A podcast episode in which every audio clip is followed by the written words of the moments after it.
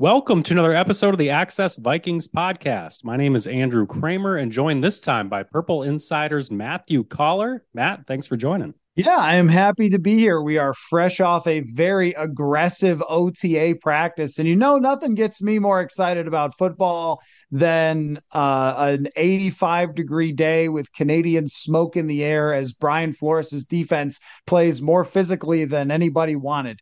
But uh, it was, uh, you know, it's uh, we're trying to do our best to get some little observations here and things like that. So it's fun to be out there again. As Greg Joseph is just drilling kicks through the uh, smoke particles, you can almost see burnt pine needles as he's just drilling these things through the uprights. So, Matthew, I wanted to play a little game with you. We always like to have fun when we have you on the show. Everybody, please check out his work at purple insider dot com. He also does a daily podcast that I'm sure uh, if you listen to this one, you were probably aware of that one. Um, Matt, but we like to have fun here, and I know Kwesi likes to have fun talking about stocks and Wall Street and money. Um, he likes to compare players to uh, stocks sometimes, and this is the time of year where we are wondering what direction players are headed as they bring in Brian Flores, as you mentioned, with a new defense, a lot of new players, new faces being asked to do new things uh, on offense as well. And so I want to get to kind of just test the waters, test the temperature on how you're feeling on these guys to let fans know what they should be thinking about a lot of these players after the spring Uh, off-season workouts here as we head into training camp eventually. Um, but let's start with the fact that people are talking about, like, Dalvin Cook already gone. We're we're going to talk about him like, hey, Ty Chandler is already the number two running back. Uh, he better be ready for another uh, a bigger role. Uh, Alexander Mattison's already the Twitter banner on on at Vikings uh, replacing Dalvin Cook. Um, are you buying, selling, or just kind of watching Alexander Mattison at this point? Where are you at with him? Yeah, it was funny when uh, Wes Phillips was asked about Ty Chandler, and he it was something like, well, is he going to be ready? And you better be. It's like, why is that, Wes? Why? What do you, whatever do you mean? Uh, but uh, yeah, okay. So I think that that's a fair assumption at this point. Um, although I never underestimate the Vikings' ability to keep bringing players back, but that has changed quite a bit this offseason. As far as Madison goes, I am buying Alexander Mattison to a point. So I think that Madison, when he has had opportunities to play for Dalvin Cook, he's been quite good. Uh, as a rotational back, he barely ever saw the ball. And a lot of times it was coming in at the goal line or short yardage situation or something. So I don't really know what to make of his yards per carry. I also think yards per carry in general can be very much dictated by circumstance, how you're used, where you are in the field, um, the offensive line blocking for a particular play. So when you get seventy carries, I'm not sure how seriously to take that, because earlier in his career, we saw Madison getting four point five, four point six yards per carry in, you know, Kevin Stefanski's offense, and when he got a little more time as the regular running back. So I'm buying him as a guy who can be very Latavius Murray-esque, someone who I don't see breaking off eighty-yard touchdown runs. I don't see him making the N F L's highlight reel multiple times on the best one hundred plays of the year like Dalvin Cook did last year. But I also think that he has a lot of very solid elements to his game, high-intelligence player. I think he catches the ball really well, where last year they did not throw to their running backs very much. I think you can use him a little bit more in that passing game, especially especially with so much attention going to Jefferson. And I think the other weapons are going to draw a lot of uh, attention as well. You can't cover everybody. And Madison, I think, actually has really good hands in comparison to Dalvin Cook, where it mostly, and I know he made some good catches in his career, but mostly had to be screen passes if you were throwing him the ball. Um, but there's an, another part of me, though, that says Ty Chandler could just take this thing away from him, right? I mean, they want a running back who's going to be trusted, but Ty Chandler's got some burst, and he's got some vision. He's got some natural skill that if he even gets to seventy-five percent of the receiving game and the pass blocking game, he might just be faster and more of a home run threat. And I don't know if it's going to happen right away, but maybe throughout the season, we start to see a transition to Ty Chandler getting more action, because it's going to be who's playing the best. And if Ty Chandler during training camp looks like he's really got it, I think he could be the guy. Um, so I am tentatively buying Alexander Mattison stock, with also the possibility that Chandler just up and steals that job away from him because he's quicker. Yeah, there are two things that concern me about Alexander Mattison. It's it's what you mentioned, but more in the vein of not so much Ty Chandler's good, which I think we've seen flashes of. We have, but it's is Alexander Mattison really stepping into the Dalvin Cook role, which even with Kevin O'Connell last year was like a pretty much workhorse role for what they were asking him to do, which wasn't a lot. It was, you know, league lows in terms of rushing attempts and all those things. They just weren't a run heavy offense, but if they were, it was going to Dalvin Cook.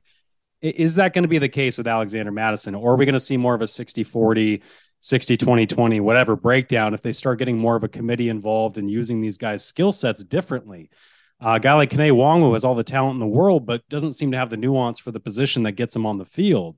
Ty Chandler already seems to have that step up because he showed that nuance last year as a rookie right away, and he's already like a, what was he, a forty-five-year-old rookie? He was pretty old. Um, he was a Hendon Hooker-style rookie. Um, but I, I do think that this team might transition to more of a committee backfield where Madison's leading it, but not necessarily any kind of workhorse. And then how much is Kevin O'Connell really going to be running the football?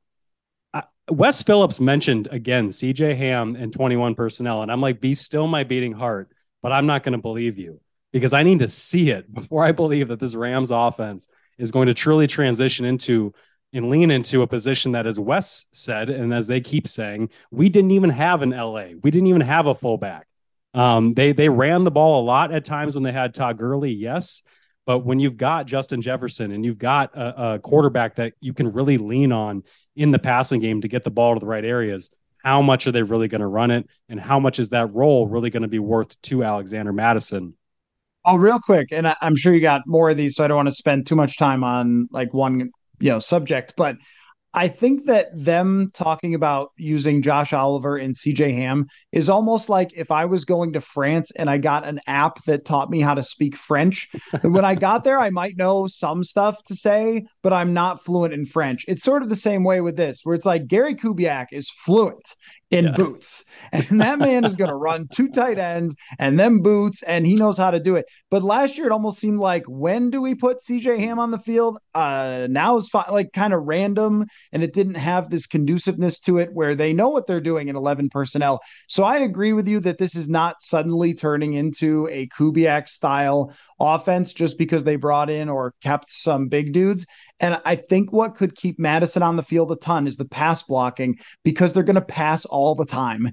And so, I mean, it, it, it might not come down to, is Ty Chandler faster? It might just come down to, we're going to throw sixty-five percent of the time, so you need to be in there to block. And when you're running the bootlegs and play actions, I mean, still, you need your running back to be good at blocking as well. So I, I think that that's probably playing in his favor. I don't think he's running for fifteen hundred yards. If I were to guess, I'd say like seven hundred fifty yards rushing, thirty catches, something like that. And, uh, you know, the, kind of the rest is spread out between the other backs. But I do think Chandler has the opportunity to completely change that. I just, we, we're just going to have to see it first.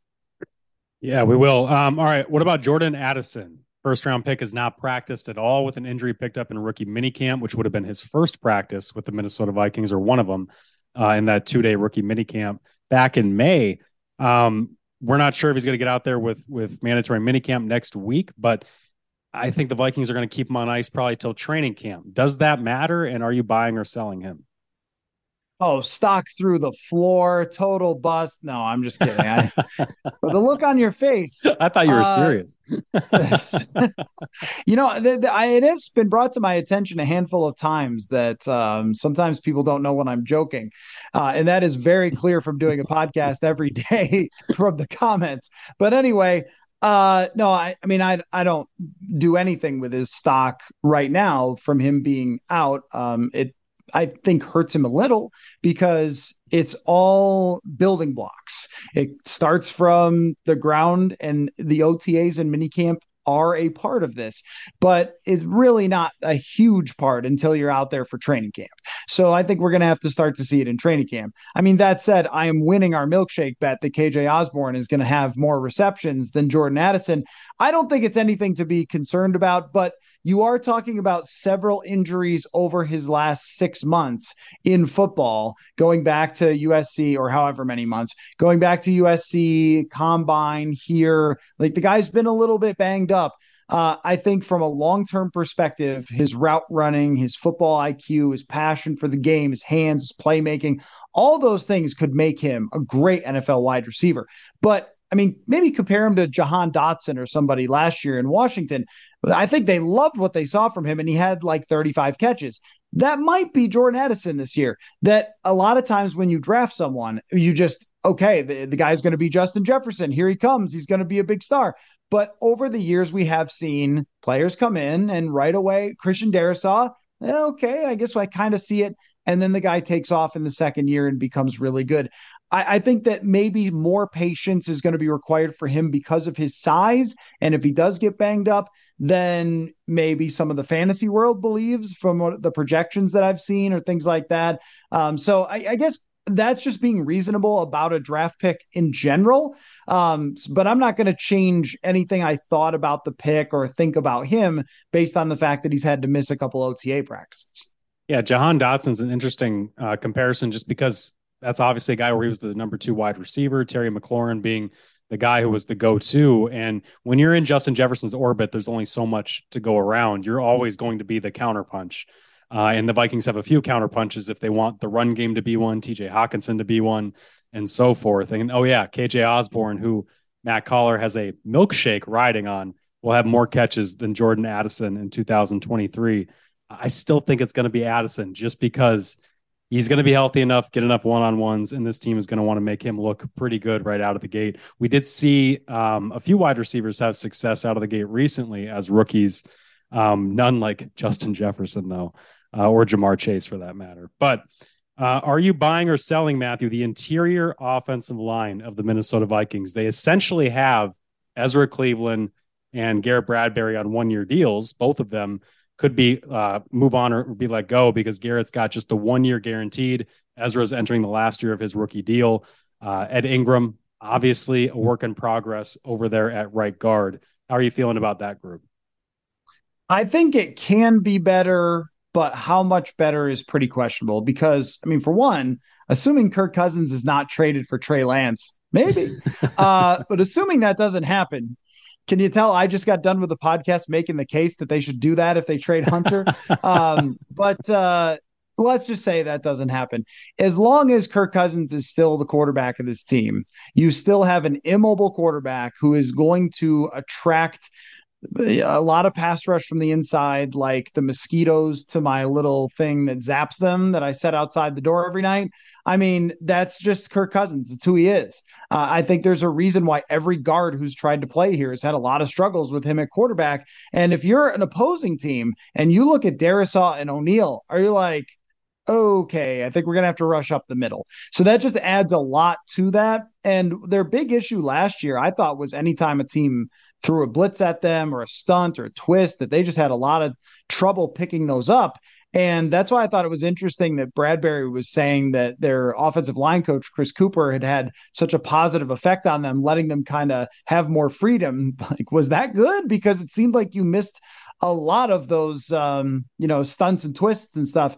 They're also going to be a pass-first offense, which means a lot of opportunity for other teams to dial that stuff up. If you look at their schedule of interior pass rushers, it ain't nice. It's Chris Jones, the best in the game, not named Aaron Donald. It's the Philadelphia Eagles. It's, you know, Kenny Clark is back and just uh, licking his chops to face Garrett Bradbury again. I mean, you got a lot of teams. Um, Grady Jarrett is one of the best in the league that, that they're going to face off with throughout this season. I think it's going to be a really rough go for that interior again, even if there is improvement. Um, I, I just think that the the schedule they're facing and the way that they play is not something that you can solve. It's really about the the whole, though. It's about the the five. I mean, if the five can be in the top fifteen, then you're pretty good. And I thought last year they were okay. They were improved because the tackles are so good. But I think that it's such an uphill climb for these guards. And the shortcoming that they have is not physical. It's really dealing with a lot of those elite players that are quick and the way that defenses attack them. They're still going to give up a pretty fair amount of pressures and sacks. Well, Dexter Lawrence was pretty physical in that playoff loss, so that's that's also a problem. But Garrett Bradbury was coming off a five-game absence due to a back injury uh, in that game as well, so he wasn't at his best. But that offensive line was at its best in Buffalo when it was, I believe, their tenth straight game together, all starting five. And then that was the one where Darrisaw went down with a concussion. And I believe, I can't remember, maybe they started the next game together and then he went down again, and that's where it all fell apart. But when they had that continuity, it really seemed like they were going. And you talk about the freedom that Chris Cooper gave them. Uh, I remember Bradbury talking about how, and Ezra as well, that Um, they were being coached to actually look to help teammates in terms of, well, if your guy's not free, like this is who you go help. And this is, you know, they call it looking for work and hunting. And like, that's basic kind of O-line stuff that I wonder what Phil Rauscher and some of the past O-line coaches were doing, if that wasn't some of the basic building blocks of pass protection or whatever. So it, it, I wonder where they're starting from or where they started from last year in terms of, yeah, Ezra and Bradbury have been together for three years, but what was the coaching like and what was, what was really going on there? Because it just seemed like some basic stuff that you see other offensive lines do uh, habitually. And the Vikings were just picking up on it.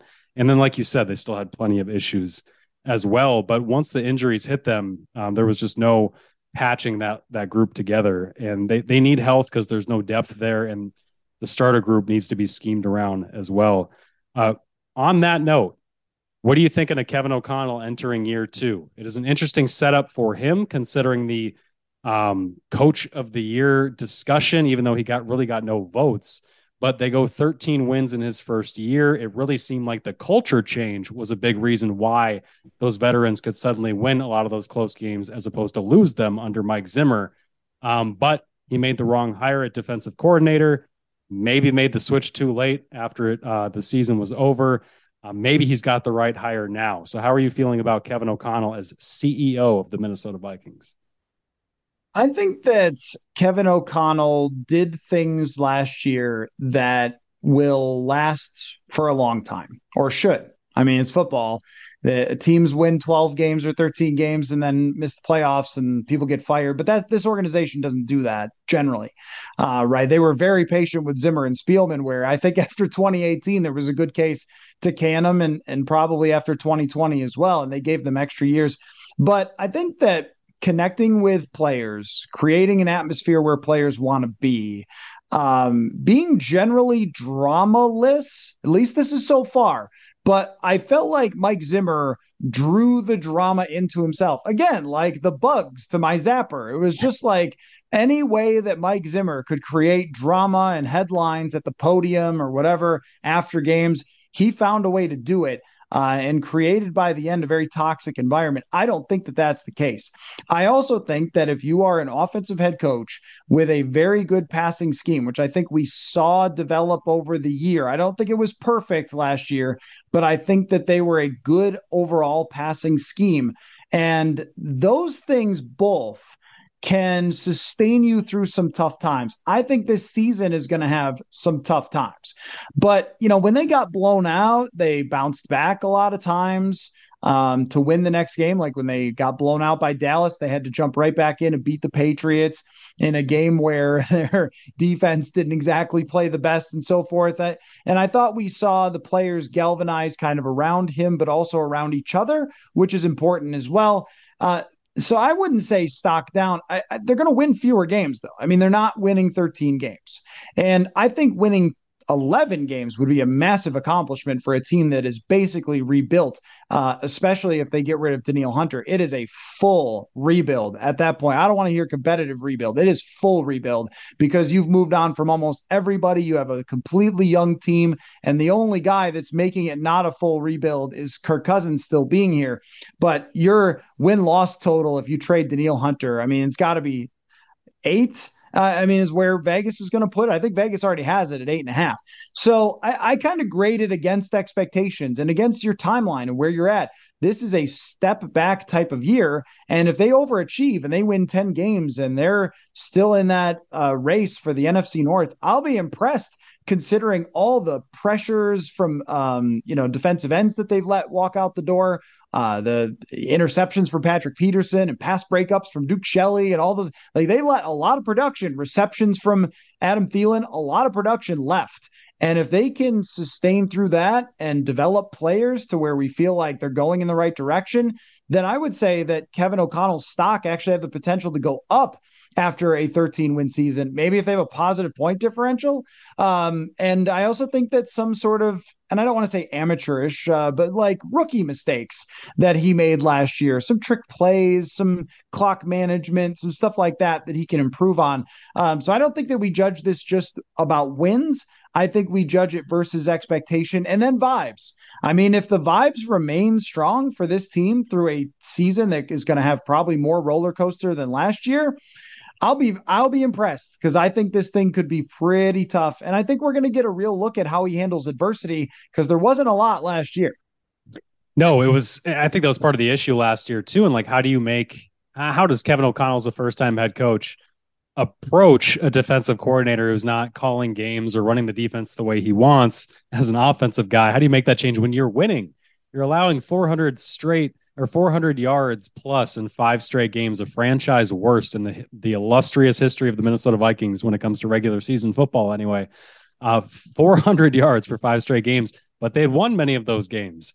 And so that's that's going to be interesting to see when they kind of, if they start to slide in some of these what seem to be tough matchups in the two thousand twenty-three season, um, especially too with a defense that Brian Flores, for all his pedigree and everything he's done elsewhere, I don't know if he's had a roster that's got as many question marks top to bottom, especially in the secondary where uh, his expertise is in terms of mixing and matching players and, and generating pressures and uh, disguising things and all of that. Um, We've seen a lot of interesting things out of this secondary and out of Flores that if if they can make something out of that, Kevin O'Connell is going to get just as much credit as Brian Flores is for bringing him in and kind of revitalizing that defense. So I would have to agree with you there. I think O'Connell did a lot of right things last year, and his, if his fault was winning too much, how much can we really blame him for that with a roster that probably should have been more like ten and seven? Um, speaking of those veterans, Matt, let's move along to Harrison Smith.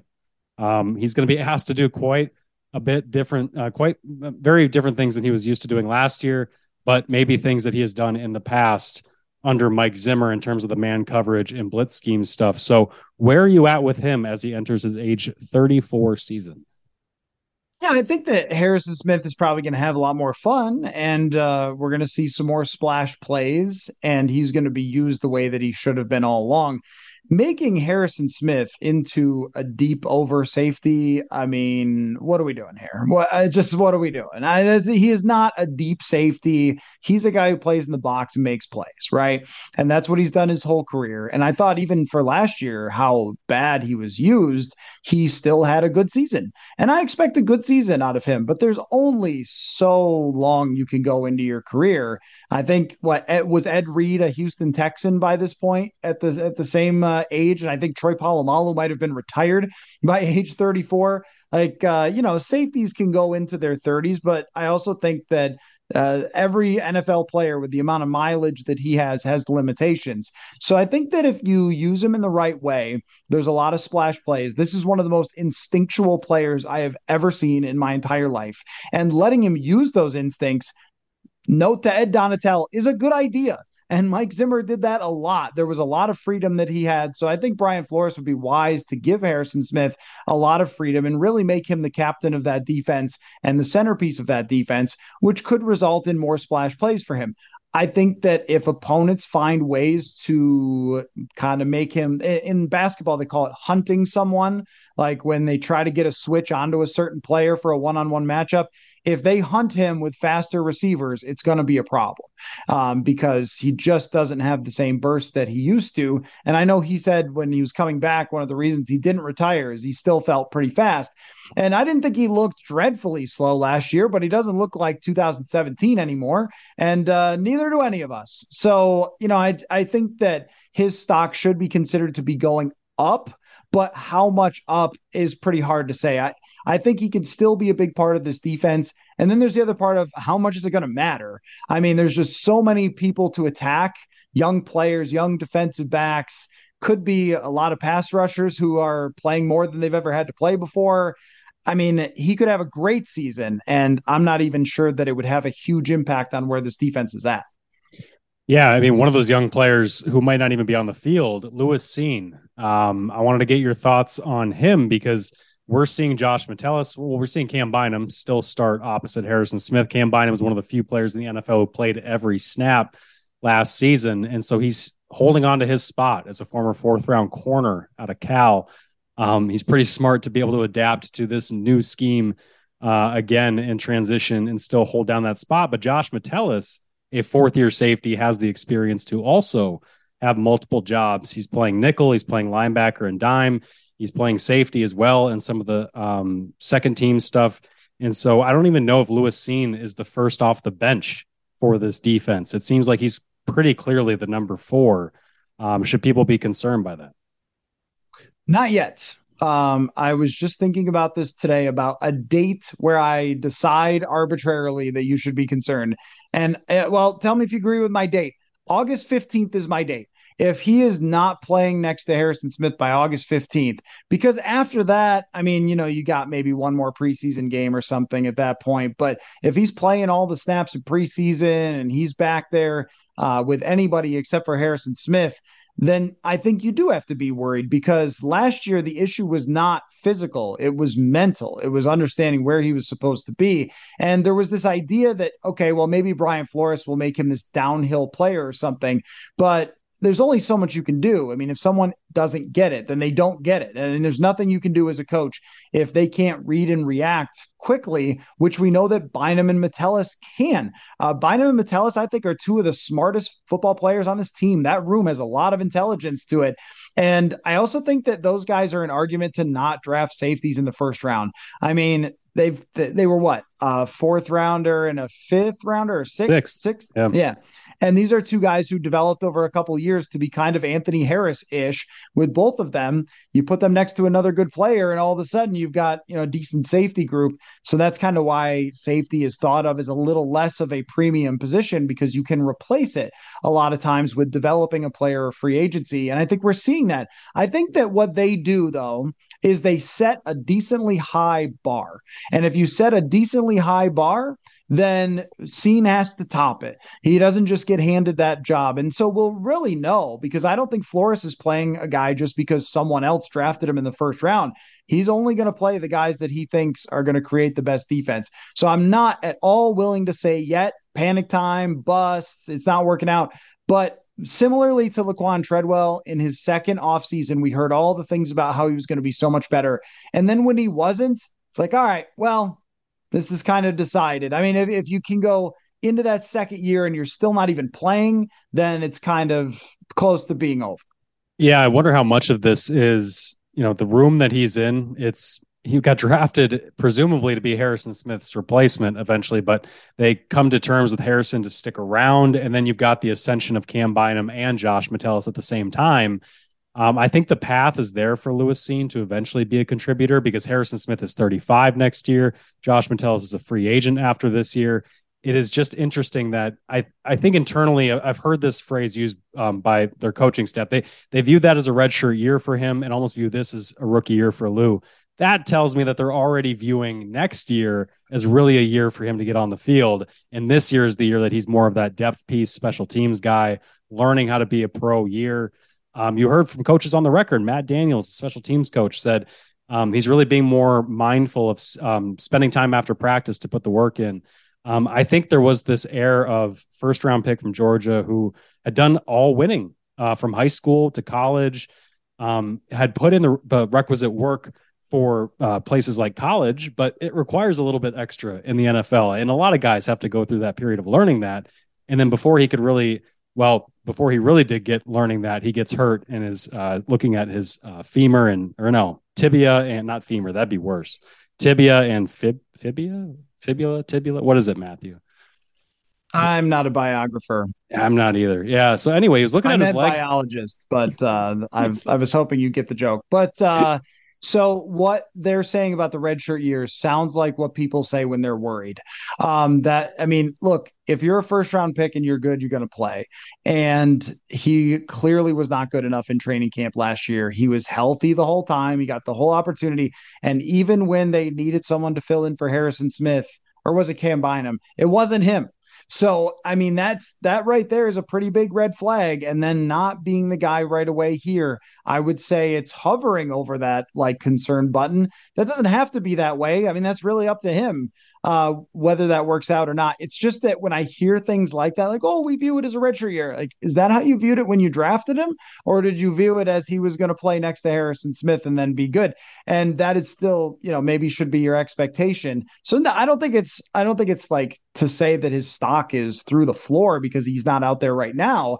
I just think if we get midway through camp, Uh, and he's not there, I don't really want to hear like, well, it's really next year. He's really a rookie this year. Like, no, he's not. He was a rookie last year. Let's not play that game because he got hurt in the middle of the season. Uh, he had already come, you know, kind of short of expectations before that. So I think we're starting from that point. You can't just like do the Men in Black, wash out what we already know about somebody from before. All right, let's. Uh, what, what do you think about the cornerback group? I wanted to move on and get your thoughts on uh, Caleb Evans. Um, he's the guy who's been starting. He's been getting those first team reps at right corner, opposite where Byron Murphy has been starting at left corner. It would seem he's ahead of Andrew Booth in the pecking order after showing some things last year. I thought he was a really strong tackler, really aggressive, too aggressive tackler. Uh, obviously, because of the uh, three times he was in the concussion protocol Um, last season that ended really ended his rookie year. Um, but where are you at with him? And do you think he can be a viable option for them at that starting spot? Yeah, there were times where I was very impressed by him. Uh, there were times I also thought he looked really very much like a rookie, like in Buffalo. Uh, and there were some other times where he had those injuries where, you know, maybe he should have come out of a game after a hit and they didn't take him out. I think what was that the Jets game, but yeah, um, yep. yeah. They should have definitely taken him out before they did. And I think he got smoked on a play where, you know, he had already been hurt. So um, I really like his size and his movement skill a lot. I think that it's more complicated than that, but um, Brian Flores is going to ask these guys to play man coverage a lot. And I think that's his thing. I think just being sticky on a wide receiver, kind of having an idea of where guys are going to go before they go there. And I think he's got a lot of energy to his game. He seems to have a lot of passion for the game when we talk with him. It's just so hard to know. I mean, corners, it can be hard to know when you already saw a couple years from guys. I mean, w- we went into maybe it was seventeen thinking, you know, Trey Waynes might get benched. Like he's just really struggling. And then he's a starting outside corner on a number one defense. But that didn't really sustain either for, for, for his play. So year to year with corners is so tough. It's very hard to project. I would call myself like mildly intrigued uh, by him so far, less so with, as you mentioned, Andrew Booth Junior And I would say the most actually with Mekhi Blackmon, who's getting his way onto the field with the first teamers, which is something that you didn't really expect for a rookie right away. And I think Blackmon could make things interesting in that rotation, um, you know, because he is an experienced player and did have, you know, some really good skills that they that they were looking for, like staying in phase with receivers and things like that. So I'm kind of intrigued by him the most out of the cornerback group, uh, even though I think there's a lot to find out there. And I don't want to write off Booth Junior, um, but I think with him, I'm a little more skeptical just because he gets hurt so often. And it's not just bad luck like it was for Caleb Evans. And Evans has shown actually on the field some ability, especially the Washington game, to really kind of be a playmaker. Yeah, we did see um, for for fans just to know too how they're lining these guys up. We saw Mekhi Blackmon taking reps in the middle along with Jawan Williams. Byron Murphy's expected to start there, um, but those three guys will compete for reps uh, and, and really be the ones that can be versatile in that corner group. It's important to note though that Booth and Evans have worked only on the outside, and that Brian Flores talked about how, yeah, we taught these guys everything in the classroom setting in April, but when we get out here, we're going to limit what they're doing in terms of what they can handle. And the guys who aren't handling a whole lot at this point, predictably, are the twenty twenty-two draft class with Lewis Cine staying just at safety, and then those two guys staying just at outside corner. I don't think either of them were really projected to be nickel corners at all anyway, and Mekhi Blackmon was a nickel corner at Colorado and at U S C. So he's got that experience to jump in there and do it right away. And somebody who I think will make the roster just based on that versatility. Yeah, I think so too. I mean, I, I, this whole group, there's just so much to find out. And when we get to training camp, they've probably got to be number one for the intrigue, because you could see so many different combinations. Right now, those are the outside corners, Evans and, well, maybe Booth Junior We'll see. But, you know, is Byron Murphy Junior going to be pushed out to outside corner if Blackmon is better in the nickel? I mean, there's a lot of different combinations here, and they talk about trying to kind of find what guys do well, find their identity. We might see more of a rotation because of that. I think that Flores likes to use a lot of different players. We actually saw some three safety stuff, which I feel like has been this mythological beast we've talked about in the past. Could they use the a big nickel? And it'd be like, nah, probably they won't. They, but, but I think this time they actually will, because uh, he did that in Miami. So yeah. there's a lot of there's a lot of um, intrigue there, I think, and having pretty much nobody except for Byron Murphy being proven, and then I think he can be better than he was in Arizona because they were a bus fire. Um, it makes that whole group worth watching every day. Yeah, it'll give us a lot to talk about as we roll through mandatory minicamp and into training camp. Um, we'll have plenty of podcasts and articles at star tribune dot com and Matthew over at purple insider dot com. Matthew, thank you for joining us. And I, again, encourage everybody to go check out his work. Um, Matt, what are you going to do with all your time off here in the, in the next four weeks? Oh, I don't know. I'm going to hawk my book. Uh, so I'll be doing that. Football is a numbers game, by the way. Goes pre-order now. So, you know, since you didn't mention it. Uh, I'm sorry about that. Tell people where to find it. Little promotion. Uh, just, you know, Amazon. It's uh, Pro Football Focus and How a Data-Driven Approach Turned to the Game. What is it? I, I'm losing. I'm forgetting my T's. I, I just, uh, whatever. It's called Football is a Numbers Game. Doesn't matter. Go buy it. Go buy his book. Go uh, subscribe to his website. Does great work with a team over there at Purple Insider. Matt, thanks again for joining. Yep. Thanks for having me, Andrew.